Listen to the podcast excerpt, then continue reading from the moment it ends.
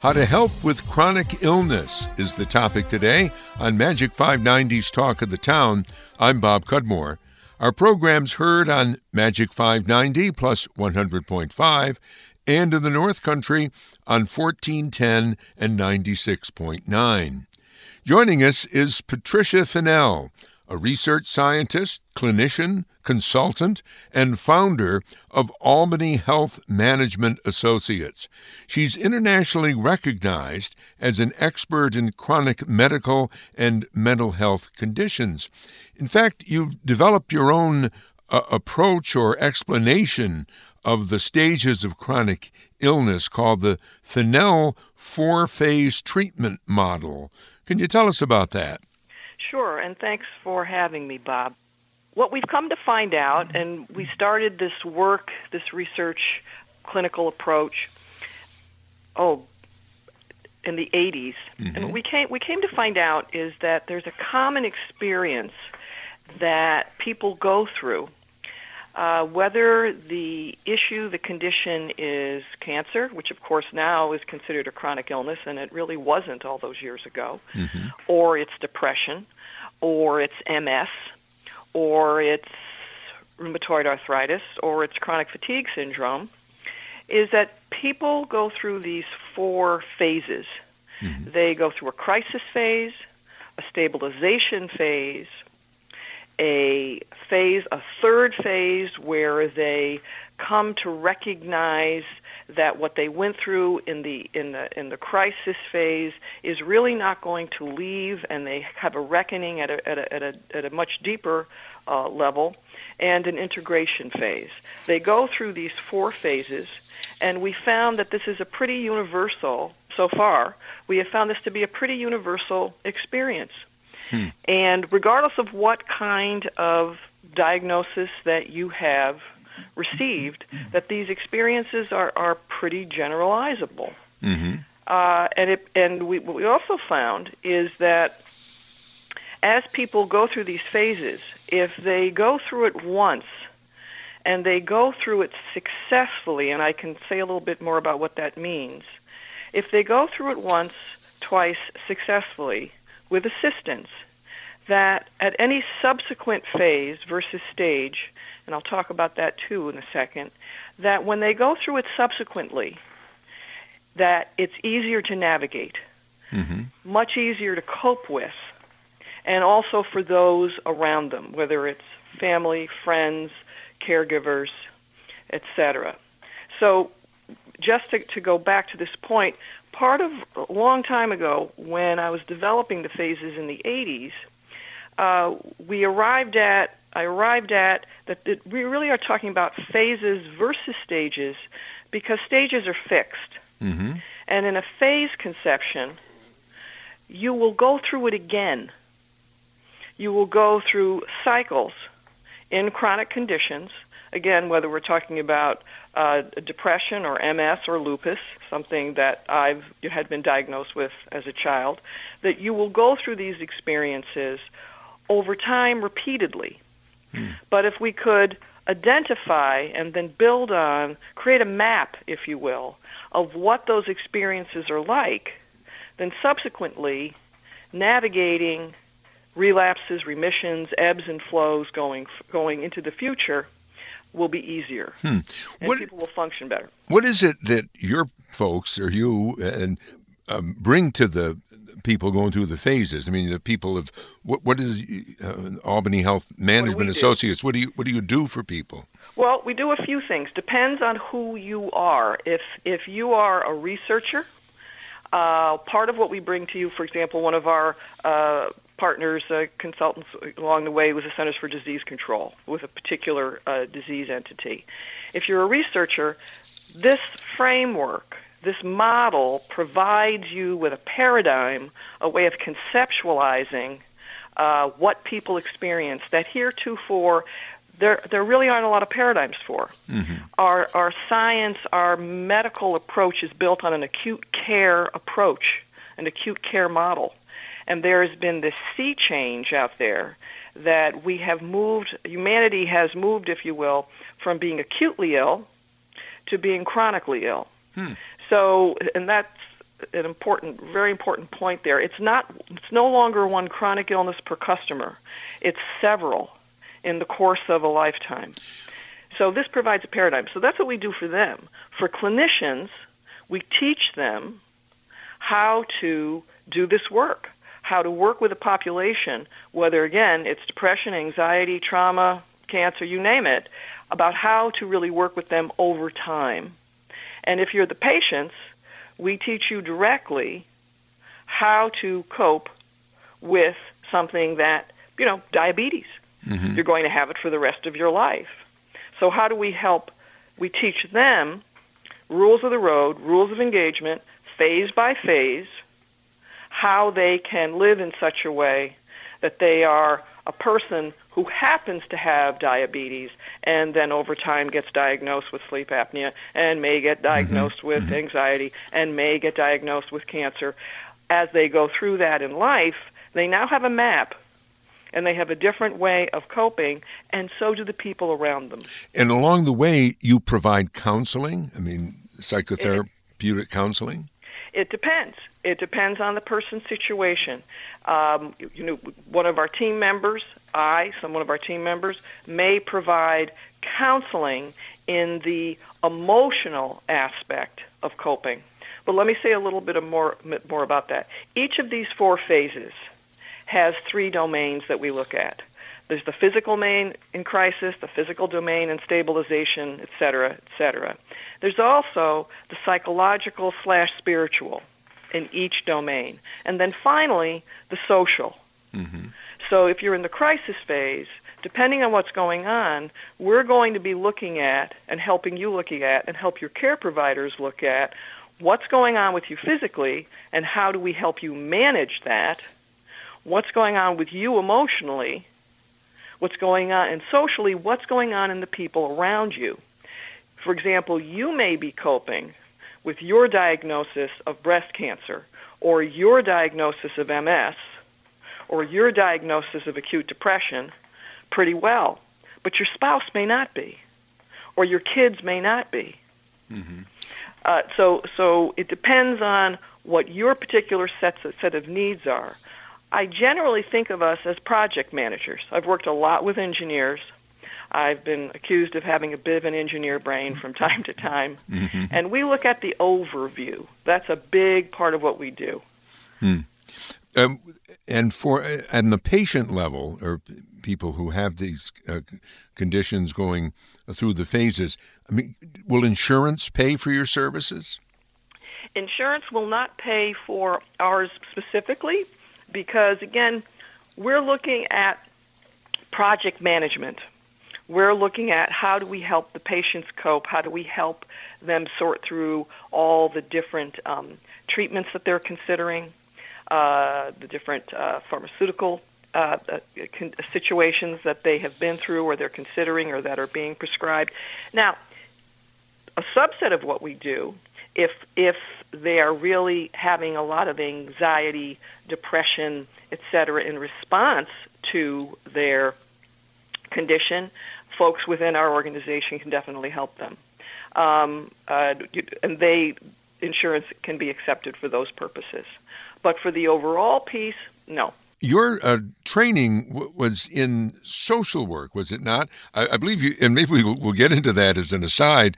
Uh, you, uh, as an undergraduate, you were a voice major, but uh, you, you were basically trained in, in social work. Is that kind of sort of what you're doing here?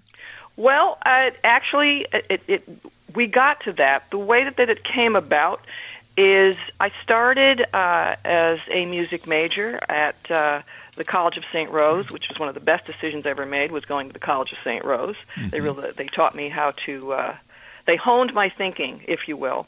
And while I was there, I discovered science, and uh, I I uh, took additional majors in addition to to the music work I was doing, and I went directly into a PhD program that was in uh, criminology and sociology and out of that program, I went to work for a governor's commission, uh, where, which is now the Justice Center, where I was part of doing investigations and uh, began to develop forensic skills, which would serve me later um, in a lot of different ways. So, on uh, depending on uh, what was happening, I accompanied uh, uh, retired uh, police detectives who were doing investigations into psychiatric centers, mm. etc., or developmental centers at the time.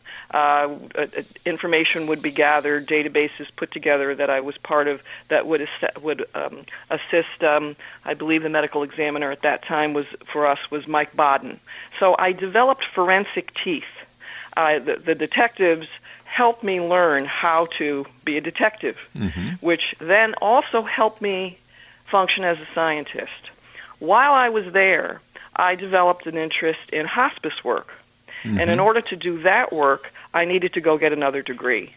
So then I went and got a degree in social work and did an internship, the first social work internship that hospice ever had in those very early years here in the Capital District. So I got a lot of background in um, death and dying and loss and trauma. Mm-hmm, mm-hmm. While I was there, uh, I got roped back into forensic world when um, the, one of the first sex abuse units in uh, the country in the early 80s was being built over at St. Anne's Institute. And it, it goes on from there, where I kind of bounced back and forth between forensics mm-hmm. and trauma work.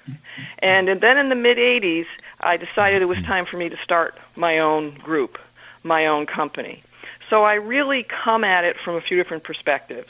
I come at it as, as first as a scientist, uh, secondly as somebody with a lot of forensic training, and third as somebody who cut her teeth at hospice, which was probably the best education I ever got. In fact, I saw a quote from you that you were happy or proud that you worked in, I think, what you called the Camelot phase of hospice. Oh my God! I wonder where that came from. That, which is true.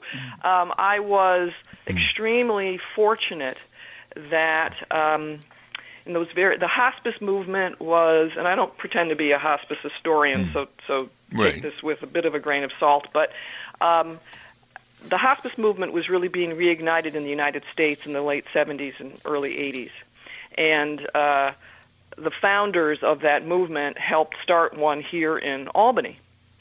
So, uh, and I was part of that, not exactly the first, but the sort of second wave. And I was a kid in my, you know, early 20s. Went through a very rigorous application process of first doing an internship and then coming being recruited between the other things I was doing, uh, got recruited away from St. Anne's and back to hospice to uh, work there um, and it was at the I we we were able to do everything.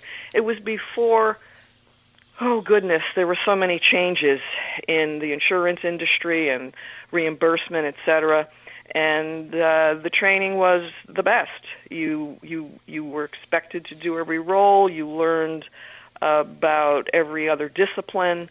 Um, I ended up at one point being the director of volunteers and and really changing that program. Did a lot of uh, national presentations on that. Kind of started my public speaking there.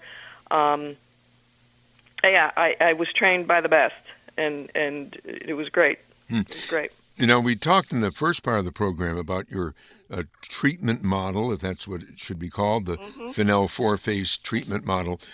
but you've also written the book. You've written the Chronic Illness Workbook.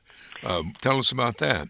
Well, that part of what happened there is I had, was presenting um, uh, for the APA, and in a variety. I'm sorry. What is the APA? Well, this one uh, I, I had done a lot of presenting through the years for a variety of different associations, and in this regard, I, this was the American Psychological okay. Association. Um, uh, it was unusual being somebody with a, with a with a social work degree to be presenting um, for different disciplines, but that's I've done a lot of presenting and teaching. In fact, we have a, a physician medical residency, medical resident training program that we're running now. Mm-hmm. But um, I got approached about doing uh, writing up my work, and um, the the workbook uh, and uh, Harbinger was one of my first presses. But what came first was the textbooks uh, with Wiley Press. So with Wiley, I wrote Managing Chronic Illness, uh, I think using the four phase approach. I don't I don't remember my own titles. Sure. And and then there was uh, and we did a handbook, which was really a clinician's physician's textbook that was disease specific and everything from cardiology through what people can experience psychologically, socially, um, everything you can imagine. And then out of that came, I really have to write something that speaks to the patients uh, and their experience and their family's experience and their friends' experience, and that speaks to and for me because I was somebody who wore all those hats from the time mm-hmm. I was a kid when I too was a patient mm. and it continue to be. Is is your uh, what what you bring to people uh, is is it that things can be better? I mean that you're going through these phases and they seem very bleak, but you, you can't do away with them, but you can do something to make things better. Yes, absolutely. You know, I think um, sometimes the expectation that we should be happy about our disease process, I think, begins to get a little burdensome for the patients. Mm-hmm. Um, rheumatoid arthritis hurts. Uh, there is uh, there's a, one of my wonderful uh, patients who's a, a political speechwriter who will go unnamed had said to me, you know, I'm positive. I'm positive that I feel like, and she used an expletive, but I won't I won't use it here. She was being honest. Mm-hmm. I what we help people do is integrate their illness experience so that they can have their whole lives. I was on a panel the other night for uh, with the Albany um, uh, Pharmacy and the Sage Health Sciences and myself and other uh, Dr. Lee Shapiro, other colleagues of mine. And what I talked about was what we seek to create, what we seek to help the patients with and their families is balance. The patient needs to have the room to grieve their losses. The losses are real. Their suffering is real. And when we do that, when we help them do that, it creates the room, the space to have the, le- the rest of their lives, including joy. Mm-hmm. If they spend time, too much time, trying to appear positive, mm-hmm. trying to pass as well, it just compounds the suffering. Right. So you have to live with it or accept it. Well, acceptance is a big word. I think, uh, though it's a good word, I think of it as these ideas first came to me in the 80s when I was at hospice. And it occurred to me if we could treat the dying this well, why couldn't we treat the living this well? Mm-hmm. And part of what we did that was treating the dying so well is we made the space for them to cry and laugh, mm.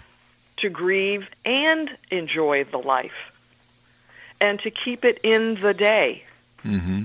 And every day making choices about what do I choose to do today while I'm being real about my actual experience. Mm-hmm. So teaching people how to do that, you know, in the back of the workbook, um, you know, throughout the workbook, we, we talk about how we help people phase by phase cope with the crisis, be with the crisis, contain the crisis in the second phase, in stabilization, you know, it, to me, it's it's going to the bunkers. It's it's learning how to change your life. If you have a serious life-changing chronic illness, life as you know it is changed. And we're almost out of time, and it's a whole other topic. But you mentioned your voice uh, degree from St. Rose. You study voice, and you continue to work as a jazz vocalist, right? Well, let what happened was um, I had to make a choice given my own um, physical limitations as well as there's only so much time in a day and trying to create balance that I stepped away from the music scene um, a long time ago. And then about, oh, I don't know, I'm going to go with 12 years, give or take, 12 years ago or so, um, I had stayed in touch with a lot of the uh, musicians, and the guy said, "You know what? You might as well come back out. You've made your bones. You you you wrote your books. You did this and that." And um, and so I did. And of course, you know, I'm not that kid anymore, and that's the good news and the bad news. But part of the good news is that I was then in a position to not only function as a musician, but to function as a producer. Okay, and I'm sorry we are just out of time. Dare I say that you perform under uh, another name, Patricia Dalton? Right, and, and more it. recently I've combined the two because I've, I, for example, at the Swedish Institute, I was teaching um, Uh, medical professionals, surgeons, et cetera, thoracic, about the skills that made me a good okay. scientist makes me a good improviser, and that's part of what we do in medicine. Joining us on Magic 590's Talk of the Town was Patricia Fennell, the founder of Albany Health Management Associates. Talk of the Town is heard on Magic 590 plus 100.5 and in the North Country on 1410 and 96.9. This episode will be a podcast on albanymagic.com and bobcudmore.com I'm Bob Cudmore.